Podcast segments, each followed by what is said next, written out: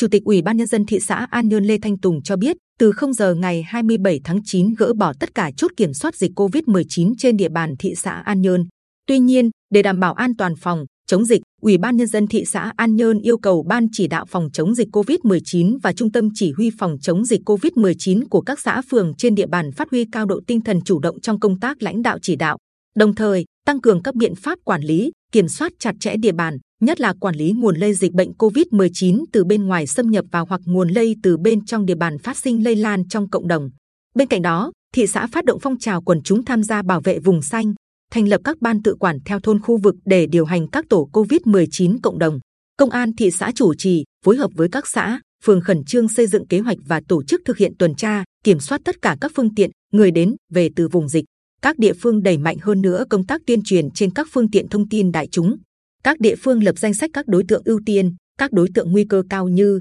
lái xe, phụ xe, công nhân, tiểu thương, thợ hồ, phụ hồ, shipper, lao động tự do, sinh viên chuẩn bị nhập học theo thứ tự ưu tiên để chủ động trong công tác nhập liệu, tiêm vaccine kịp thời, hiệu quả, đúng đối tượng.